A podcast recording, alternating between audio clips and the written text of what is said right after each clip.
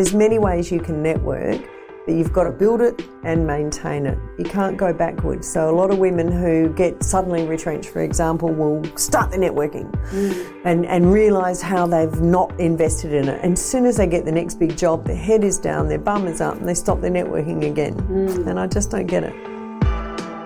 There might be 12 reasons why women will join behind closed doors, but the reason why they've stayed is I think they have, for the first time in their life, put time into their own growth and development and in building those those networks. Mm. That's what men have done famously for years. They, they, they develop networks and they keep them. And that's what women have, have to, if, if it was written on their position description for any role that they're in, that they had to do it, they'd do it but I've never seen it on a position description yet. No, no.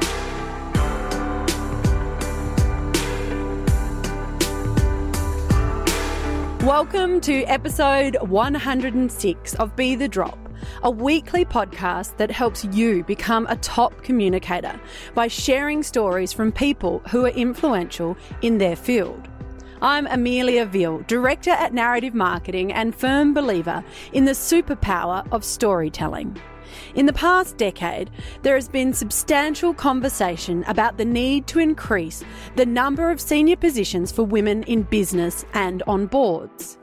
Yet there is still much work to do, and as my guest this week, Donny Walford, said, it's lonely at the top for men, but it's even lonelier for women as there's just not enough of us. Donny Walford is the founder of DW Bottom Line Transition Strategies and Behind Closed Doors. She has an incredible record of success working with boards, executive, senior management, and business owners across industry, government, and the not for profit sector. In today's episode of Be the Drop, Donny discusses the critical importance for women to invest in themselves. We talk about the value of networking to achieve career advancement. Plus, Donny shares her top tips on how to leverage the best results from networking. This is Donny's version of Be the Drop.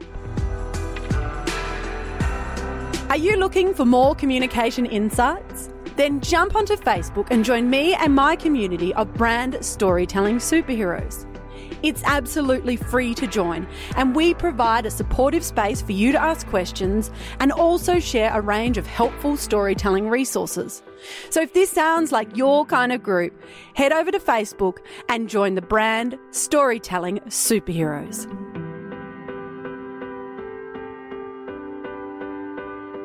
Thank you so much for joining me, Donny, on our next episode of Be the Drop. Oh, you're welcome. So, you've got your item of significance. Can you explain that and tell us about, you know, how it connects with you and your community and the story of, you know, of you? Okay. This is a Palas jewellery.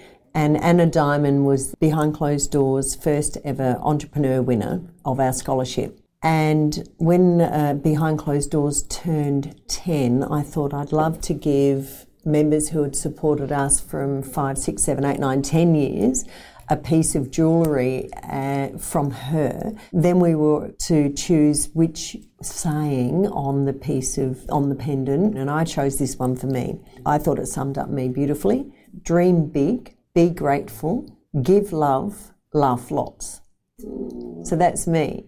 Good. There's a lot going on there. What a great sentiment. So, you know, you've covered quite a few things there, um, talking about behind closed doors, which I'd love to discuss more. So, perhaps let's start by telling the story of why did you start behind closed doors? What was that reason that drove you to start up that organisation? Two prong. One was one was a vision, and one was um, out of. I had a twenty year career in banking and I was the only female in senior management in the last four years, and it was very lonely. And I'm, I know it's lonely for men at the top. It's lonelier for women only because there's not enough of us. I, I had a lot to learn, and I learned the hard way. And these are days when there were no mentors, no coaches, so you learned the hard way by by mistakes. Uh, but you can you can learn by your mistakes. Uh, your mistakes, yeah. And sometimes I think you learn the better lessons that way. But it's it's tough on you emotionally when all you ever hear is what you do wrong and, and you never get the pat on the back on what you do right. Mm. What I consciously thought back then, and this is in the the um, early to mid 90s, is I don't want other women to go through what I'm going through. Mm. And also, there were very few women's networks, and the women's networks that that were around in those days mm. were not talking business. That needed to be changed as well. There needed to be f- networks for women, particularly women who don't like networking. Mm. To give them that safe environment to, to, to come to and, and not feel like they're the only woman in the room. So, so there are a number of reasons why behind closed doors started formulating in my head, but most of it was I wanted to give women support and encouragement to get into executive roles and when they got there to stay there mm. because it's actually tougher once you get there. Mm. My vision though was to get more women onto boards. Mm-hmm. So if I could have more women who owned and operated their own businesses to grow those businesses and start exporting and employing a lot more people and women who got into executive roles staying there, that made it easier for basically men who were chairing boards and directing boards to choose a bigger pool to choose mm. from for their board female board directors. Mm. Um, and, and, and I'm really pleased to say that we've put 67% of women onto boards since we started behind closed doors, mm, and, and no one else is boasting those numbers.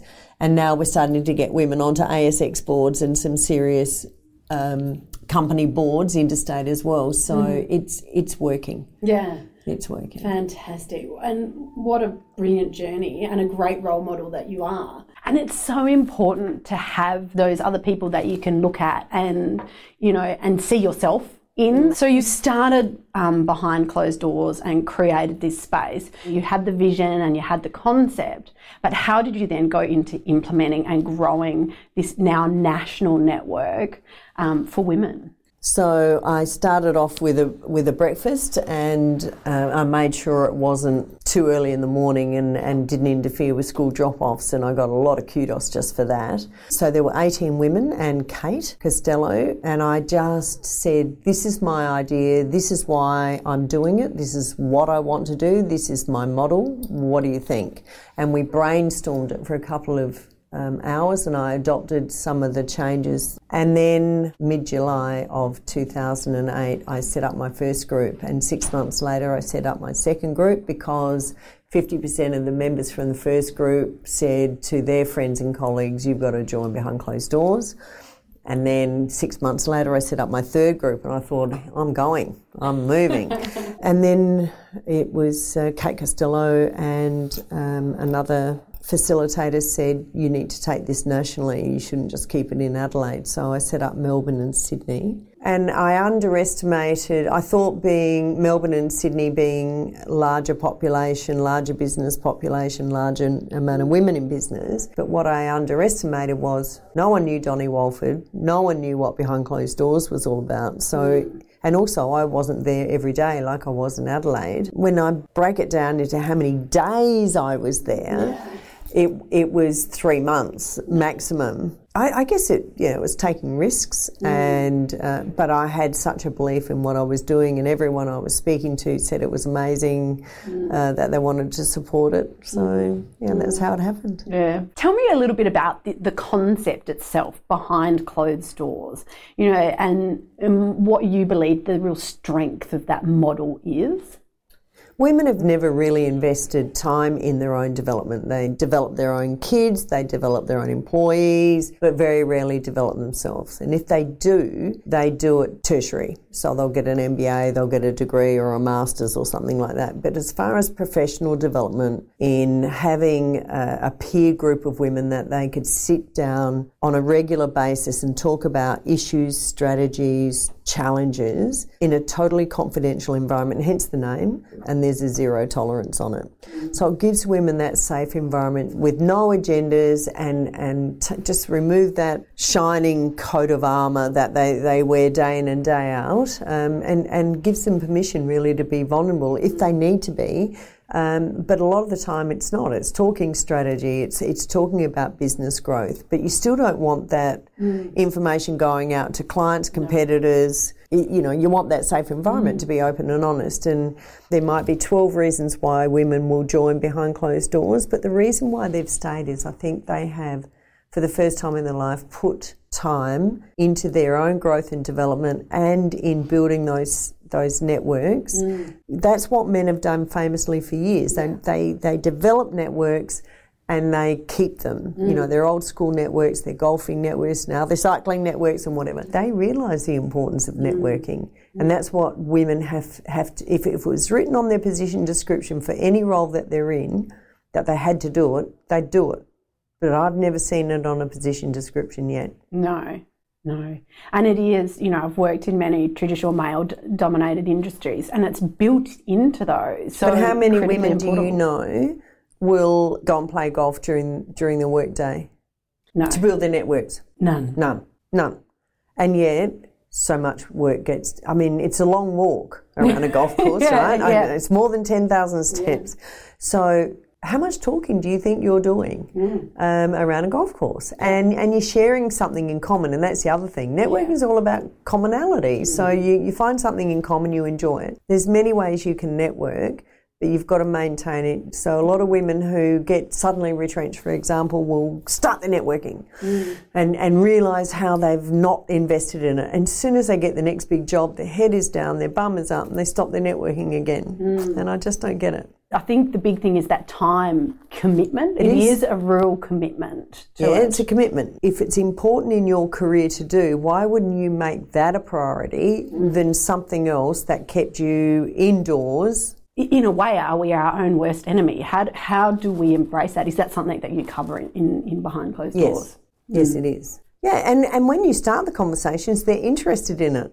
It's just that when a, when you're, you're out networking, as you say, uh, if the conversation goes down the nurturing line, women will go down the nurturing line. If it goes around the children, it'll go around the children. If it goes around um, the garden it will go around the garden. If you have someone who started injecting the business conversation, and the strategic conversation, and economic development, whatever, they're into it. Mm. They'll discuss it, but it needs to be led. There's very few women who will lead the discussions or break out of the discussions mm. to change the subject. That's been a personal challenge that I've found within women's networking groups. There's been a lot of focus on that. Okay, so one thing I'd like to do is if you could share with me a story around, you know, along this journey, whether it was setting up um, behind closed doors or previously working in the banking industry. Have you got something like that that you could share and then, you know, what you've learned from that?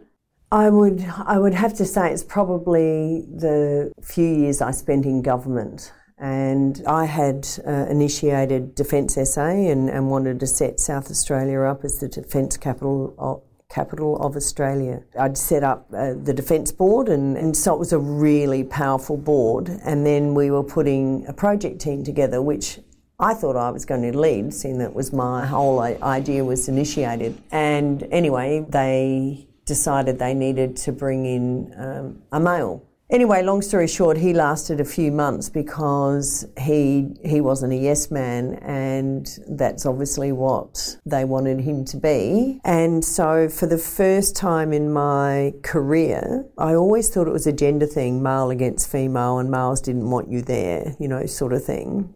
And then I saw it was actually about power. That actually made me relax as a woman in business to think that if, if I got a hard time, it actually wasn't about me being a woman, it was just about whatever the power struggle was. Mm. So that was a real, that was a ha ha moment because I could help other women then. The journey in getting into executive roles is tough but mm. being there is tougher and it's tough for men too yeah. so so it's just a different game and I and I guess it's been played out in politics now mm. I mean, mm. just just very recently what a mess, um, yes. well it's a mess and uh, but that's all power well it's no different in business mm. you know and, and when they say things like toughen up princess and whatever oh, they're not just saying that to women no. they're saying that to men mm. so it is it's tough and you have to be tough you have to be resilient you have to be persistent and and you know, all all those attributes of success. You know, the Gail Kellys of the world didn't get to the head of Westpac by not having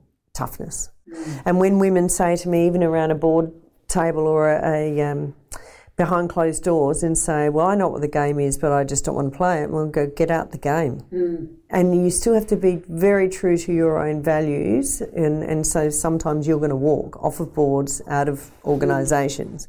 Um, and that's why I think a lot of women have started up their own businesses because they don't really want to play the game. Mm. Um, and as I said, it's tough. I always thought that if you were a good performer, that would determine your success because you're a good performer. That is just not right. I know many, many women who are great performers who lose their jobs. Mm. They get retrenched, they get moved out, they get bullied. And, and I've seen it happen to men too. It's not just, once again, it's not that gender thing. Now, I'm going to get my phone because we've got a little bit of a power round. Um, the first one is your number one tip for success in business. Definitely networking. Develop networks, maintain them, build them, never let them go. Great. That was very succinct. You don't need a minute. Does that mean I'll get extra for the others? Maybe. Well, there's only, there's only two, so that's all right. And the second one is around your biggest challenges in business and how to overcome it. It would have to be when the state bank collapsed. And uh, I had just taken over my first branch manager role. There were 35 uh, members of the team. Um, I'd, I'd, done one week. Um, my husband walked out on me a week earlier, and uh, so I was already reeling from that, but knew I couldn't fail because men would just go, "See, told you a woman couldn't be a bank manager." So you know, could not, could not even look like I was in pain.